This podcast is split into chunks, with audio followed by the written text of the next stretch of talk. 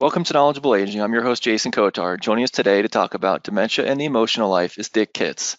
Dick was, until 2017, together with his wife, the owner of Cruise Kits, the oldest healthcare agency in the Netherlands. Since 1937, Cruise Kits has been providing private care and nursing in the Netherlands, Belgium, and Europe. In addition, Dick produces movies of people's course of life, and he is an active and author and a publisher. How are you doing today, Dick? I'm fine, thank you everything okay here. We are half a lockdown, but we survive. Very good. That's good. As as long as everybody's being safe, that's the most important thing. So, looking forward to this follow up, Dick. So obviously we had a webinar a couple months ago, um, and so this is a follow up. But before we get started, for those that are joining us for the live webinar, if you have any questions, type those questions in. Time permitting, we will do everything in our power to get those questions answered. So, Dick, let's go ahead and get started. Dementia in the emotional life. Yes. Well, last time we spoke about the workings of the brain, and uh, from that we learned something about dementia.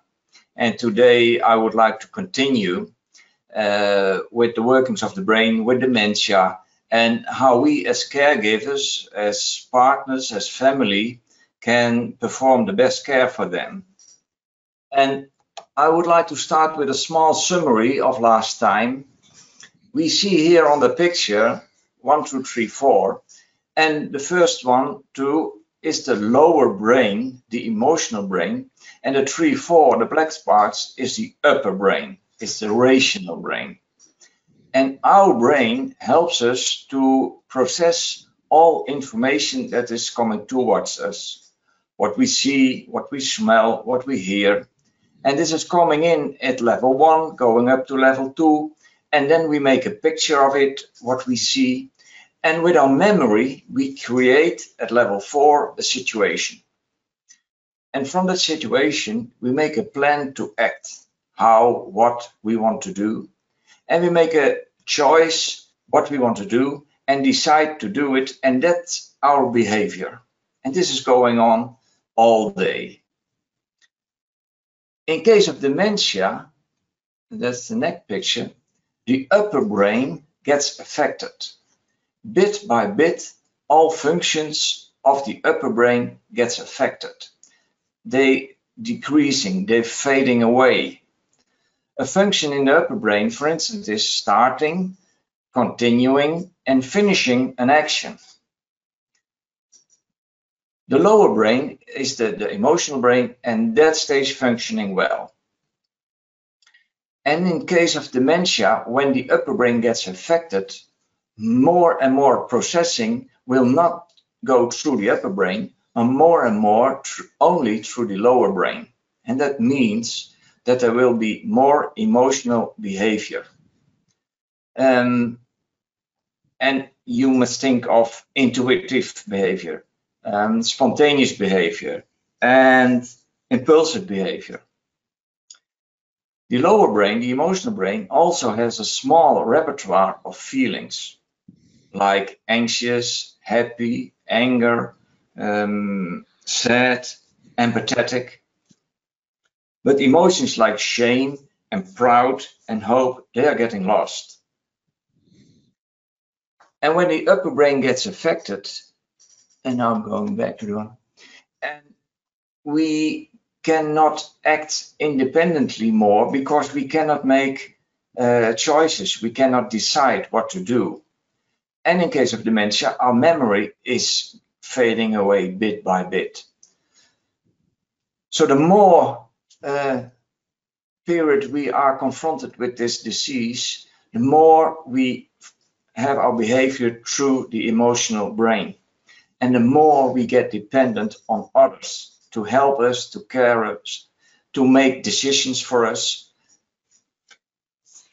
And through this, all this knowledge, uh, Dr. Anneke van der Plaats developed the brain develop the, the brain sorry. She developed the brain uh, environment methodology. Let's go to the next one. The brain environment methodology. People with dementia are always looking for a safe situation and the environment becomes very important and the three basic elements of this favorable environment that are the interaction with other persons, the physical space people live in, and the activities in which they are engaged. And let's start with interaction. The approach of people with dementia is very important and should be aimed towards their capacities. For instance, empathy. Empathy, I would like to describe empathy in case of dementia as our capacity to understand what they feel, what they still can do, and what they cannot do anymore, and to act upon that. Dr. Anneke van der Plaats often said, if you focus on the other person and try to understand him, you cannot but be nice and helpful. Well, that's empathy. An example for empathy I had with my mother. She had Alzheimer's disease and she liked to make a ride. So sometimes we went out in the car and I drove her through old neighborhoods where she could recognize houses, what she liked. But when we were in a car, I instantly looked at her. Does she still likes it? Does she understands what we see? And after two times, I realized 25 minutes was the max. Then she got annoyed, her face got anxious, she made remarks, what is this, what is this? She didn't understood anymore. So I knew 25 minutes is good enough to have a ride. Another important thing in, in our approach of people with dementia is that we never should correct or be angry. Because people with dementia feel that the upper brain or the brain in general is not functioning well anymore. And they feel uncertain. And if you do a correction they can get angry. If you have a marriage of or two partners it is not unusual sometimes to quarrel. Last we were friday we were at the supermarket and we saw jane no, it was Thursday. It was not Jane, it was Rose. No, it was Jane, blah, blah, blah. In case of dementia, this sort of uh, communication is sort of forbidden because there's a great chance the amygdala will be activated and the person get anxious or angry. And then he's going to fight, flight, or freeze. Fight is hitting or beating, flight is walking away or, or, or like freezing. I do nothing. I don't take my medicines.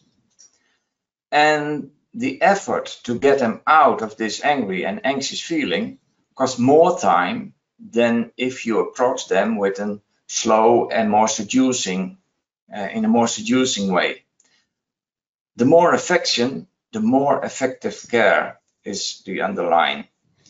And that's very important like slow, slow. The, the brain is not working as our brain is working. It's more, so we should adjust to their pace. If the brain is working slower, they cannot um, follow what we are saying or what we are doing when we do it in a too fast way. There's an excellent sample of our nurse Irene. She once was asked to judge a situation where a man who was brought to the dining table every evening got angry. So she watched what they were doing, and a nurse was coming from the backside, put off the brake, drove him to the dining table in 20 seconds, and said, Now we are going to eat. Put on the brake again, and that was it. Next day, she showed how to do. First of all, she entered the man from the front side. Then she asked, do you like to have dinner? The cook has made a marvelous meal. Oh yes, fantastic. Shall I bring you to the dining table? Yes, of course, thank you. And then she took off the brakes, she brought him slowly to the dining table, put on, and only 30 seconds extra, and the man had no anger. And then show how to do we as people have the, the, the capacity of mirroring. Mirroring is a fantastic quality. It is located at level two. So people with dementia have also this capacity. Children do it constantly and mirroring, copycatting their parents, the behavior of their parents, and so they learn life. And in many nursing houses, when people with dementia who don't start with to eat because the function of starting is is being fade away, and then they start themselves eating, and then all the people at the table start eating also.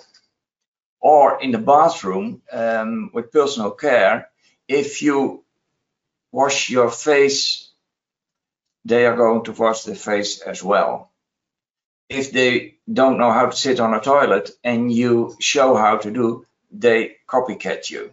So copycatting is an uh, important thing in letting people uh, do what they have to do. And then we have seduction. Sometimes people with dementia don't want to do anything. Being lazy, sitting in the chair, laying in their bed. And then we have to yeah, do something to get them out of the chair, to get them out of the bed. Um, no commands, never. Don't say, let's go for a walk. You could better say, I've been outside, the weather is fantastic. I, you smell the autumn. Do you join me for a walk? We could go to the next uh, coffee shop you like so much. That's more the seducing approach. There was a nice example for one of our nurses who had a patient who never would get out of bed. And then she asked the family, what was his work? And do we have a photo of his work? And they had a photo of the factory where he's been working all his life.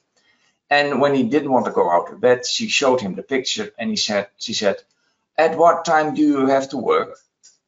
Immediately he got out of bed. And after washing, showering, breakfast, coffee, he already forgot that he had to go to work, but he was out of bed. Okay, that is some examples about interaction. Then we have the physical space to live in. Anneke always says it's even a little bit more important than approach because the time people spend alone is more than in connection with somebody else. In nursing homes, for instance. And people have a favorable uh, behavior is if they understand uh, the environment, if they are not afraid. People are always looking for a safe situation. Well, so we should take care of a favorable environment. And first of all, there is it should be recognizable. I show you a next picture. Yes, here. An example of a favorable environment is this. If you see the picture left, this is a corridor in a nursing home. And you see some equipment. Well, I don't know if you understand what it is, but people with dementia don't. What they did, they refurbished, refurnished it to what you see on the right. It's being furnished like 30, 40 years ago with an old radio, as our houses were furnished like that 30 years ago. If people get restless and they are wandering through the corridors, they have a place to sit down, to have a rest, and if the radio is tuned on music of 30, 40 years ago, they will even, even stay longer. And all Dutch nursing homes have all these reminiscence spots. Uh, a popular one is a um, train compartment near a window. Um, or baby bedrooms with noises of crying babies.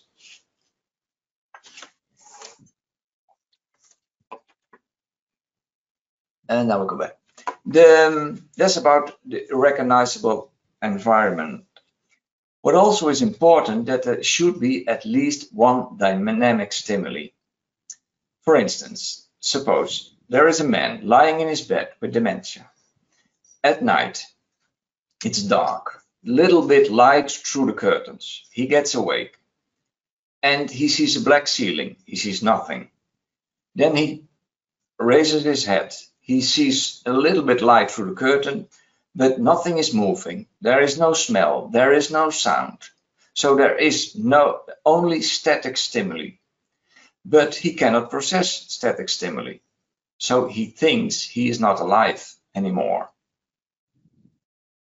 And what's going to happen?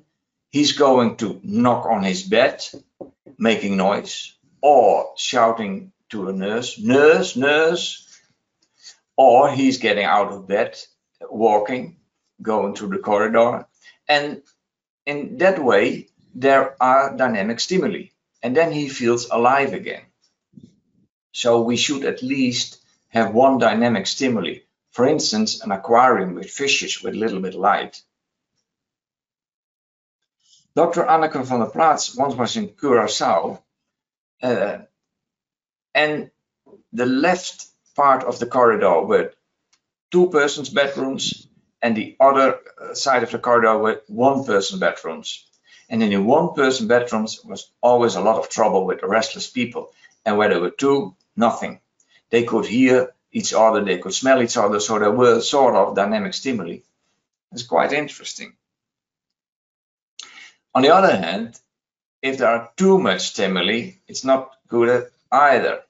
So it should be a little bit quiet for them. What for us is normal, for them can be uh, too restless. A 70 year old woman once said, It feels like war in my head. There were too much stimuli. When we were sitting together with, with the family at the table and my mother walked away without saying anything, she went to the kitchen because too much stimuli came to, at the same time in her head and she couldn't process this. And then we have nature. Nature. Um, we don't know why, but nature works very well for people with dementia. If you go outside with a person in a wheelchair or walking, they feel calm, they feel relaxed, they feel peaceful. If it's light or the fresh air, we don't know. And if you go out with a person, it might be nice to point them on things they don't see themselves immediately. Like, look, a squirrel, a squirrel, or look, there are two dogs playing, or look at the swans in the lake. And talking about light, light is also very important for persons with dementia because the ability to see clearly decreases if you squeeze your eyes when the, the, the sun is too, too bright, you see less. And this is what people with dementia see. So the light in the bathroom, in the bedroom, in the dining room should be enough for them to see clearly what's around them. And Anneke van der Plaats often said, I would like to say it also here, instead of giving medication to keep restless people quiet, it's preferable to create the right environment. And if you have this favorable and right environment, you also need less staff. And then about activities. There are a lot of activities you can still do with people with dementia, but you have to help them because starting, continuing, and finishing is a uh, function at level four, and that will be uh, fade away after some time. And therefore, it's important to realize that if you do activities with them, that the incoming stimuli are simple. There's a nice example of one of our nurses who came, came to a new client, and she saw her struggling when she was dressing in the morning. And she got angry. And what she did, she helped her with dressing. She took away the difficult things and she let her do the simple things and she did the difficult things. And after that, she gave a compliment that she had dressed herself and she felt fantastic. She was happy. Giving compliments to people with dementia, by the way, they love it. Also a nice uh, activity is television. People with dementia get calm, cheerful, and, and pleased by watching images. images. And nature films are fantastic. Although take care there are not animals who fight uh, with each other. That's that's too heavy. Um, and no war scenes, never. And also there are a lot of activities you can think of. And what would be nice to overlook what they have done in the past for work or hobby, if you can join that with well, activities you can do with them now. Maybe there come some uh, memories from the past come still above.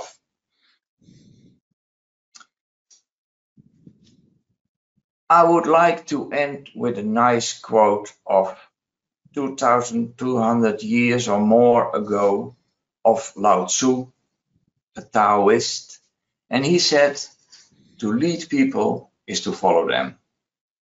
We have to focus on what they can and still can't. And we have to help them with that what they can't do anymore and let them do what they still can. And actually they are in lead and we have to help them. And and this quote is still so, yeah, uh, uh, how do you say, at this time appropriate when we deal with our beloved ones with dementia. For today, these are my things I would like to show you. And to have a small look at the book which I wrote with Dr. Anneke van der Plaats, and we still are trying to find an uh, American publisher. And all this book tells about workings of the brain and uh, the behavior of people with dementia and how we can deal with them. Well, you see some of my addresses, and whenever you like, you can contact me. Thank you so far, Jason. Are there any questions? Yes, yes, good stuff, Dick, as usual. Uh, yeah, we have a few questions have come in. I want to talk a little bit about activities. So if you've got somebody who's in a wheelchair, you had mentioned utilizing nature. Uh, are there any other activities you can think of for an individual that is in a wheelchair? Yes, that's a good question. Thank you. Well, uh, sitting at, at the table, there are a lot of games which can be done. My mother did Scrabble till the end of life. Uh, Scrabble is arranging and sorting, and that are the two activities, functions of the, the lower brain. Um, you can think of making little games. There's a fantastic example. Uh, there was a campsite and they had a, a, supermarket at the campsite. And the woman was every evening uh, counting the, the coins and the next day they brought her to the bank. But when his mother got dementia, she he he got to the he went to the bank and he asked for a lot of coins, and then he put the coins on the table and said to the mother, uh, "Could you uh, um, sort out all the coins?" Yes, of course. So she did, and he put it in bags, and the, the next day and continues. So that is a nice example. What did she do in life and how can we combine what she did in life with something she still can do? And the thing is, while she was doing all this sorting of money, and when it was ready and she got a compliment and a cup of coffee, she felt so good and you could see it. And well, that's a very nice example. So look what they have done in the past and combine it with something, well, what you can think of uh, um, I saw it in China where they were writing uh, the old um, Chinese figures um, or just coloring like children do, coloring um, figures. There's a lot to do. Yeah. Um, what about the use of pets for those with dementia? Yeah. Pets is fantastic.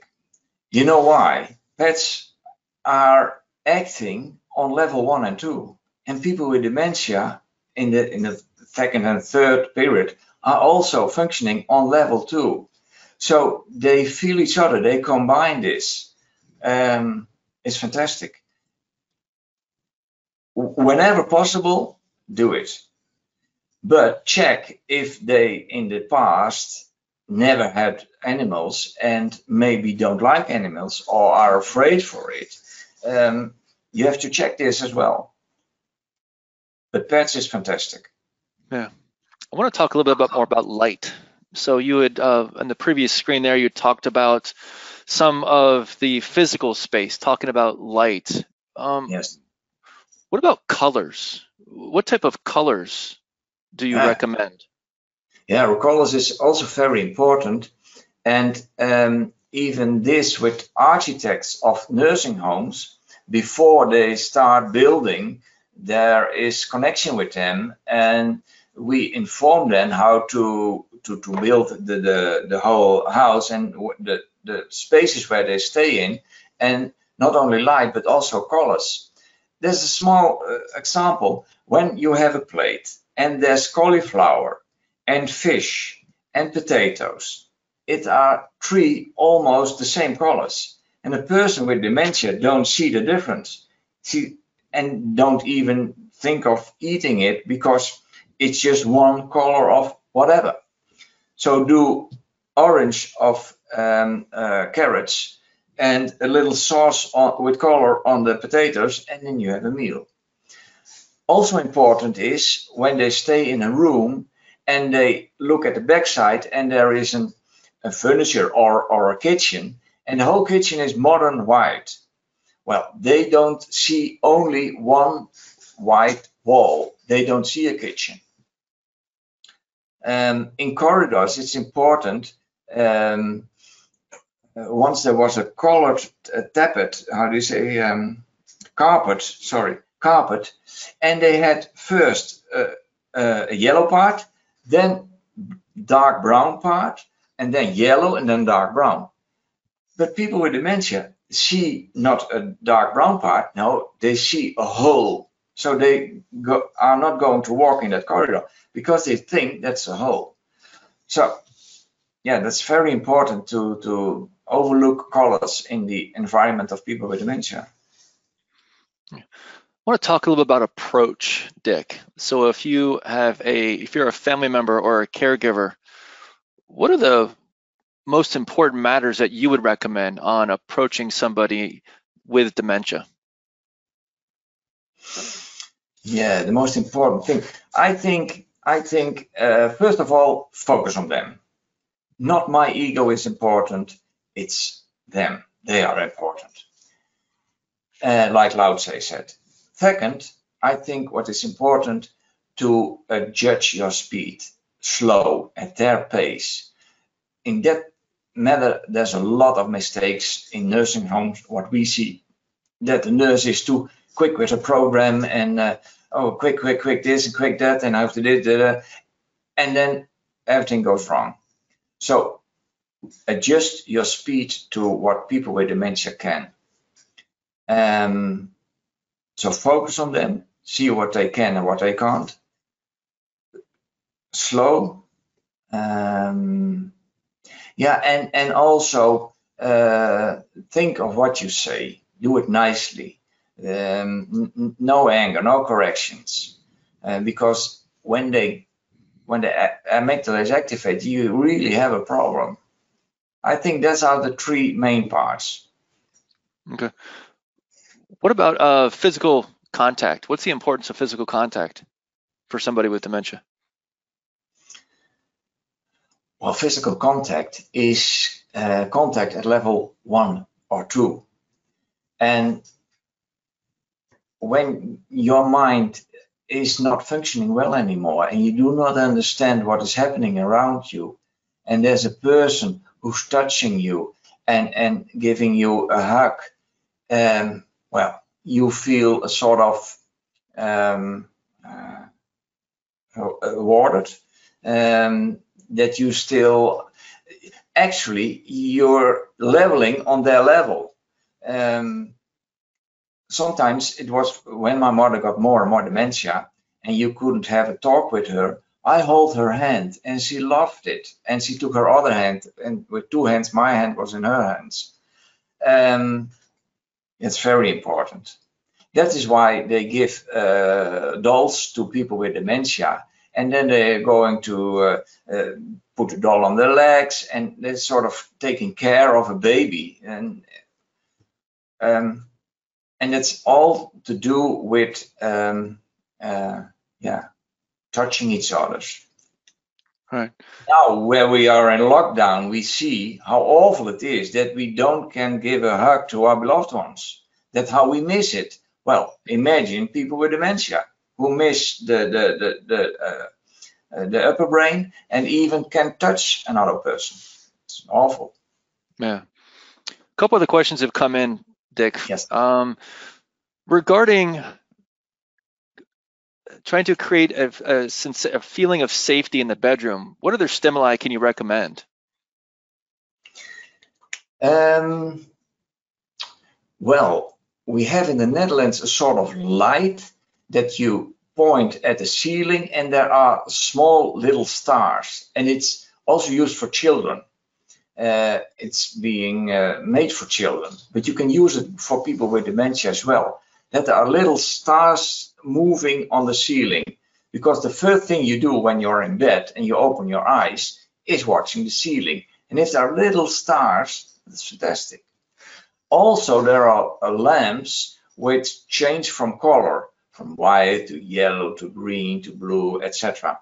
And if you put them nearby the bed, and this is changing every time, you have a dynamic stimuli. Or you put a little light on an old clock with a cuckoo and the, well, something like that. Uh, think of things that are not disturbing the night, but when they go, uh, awake, that there is something uh, like a, a, dynamic stimuli, light, uh, sound, uh, uh, moving pictures. The aquarium with fishes is fantastic. Put a little light in it, and it's fantastic. My my, you can find me on LinkedIn. My yep. name is Dick Kitts. Via LinkedIn, it's easy. It's worldwide. And you can phone me, but you can also send me an uh, email, dick at dutch8.com. And whenever question, whatever question you have, you can mail me without problem. I love to have uh, questions. Maybe Dick, if you don't mind, if you could go ahead and, and, let everybody know what your your your email is and your website, just because we'll have people that'll be listening on our podcast. Okay. Um, our website is www.dedagdoormetdementie.nl or www.dutch8.nl. And my email address is dick, D-I-C-K, at dutch8.nl and the eight is the number eight. So as far as knowledgeable aging, you can find us on our YouTube page. Uh, we update the YouTube page and our website uh, two to three times a week uh, with with updated content, and then you can find us on our podcast if you've got Spotify, uh, Apple Tunes, etc. Till next time, I'm your host Jason Kotar, and this is Knowledgeable Aging.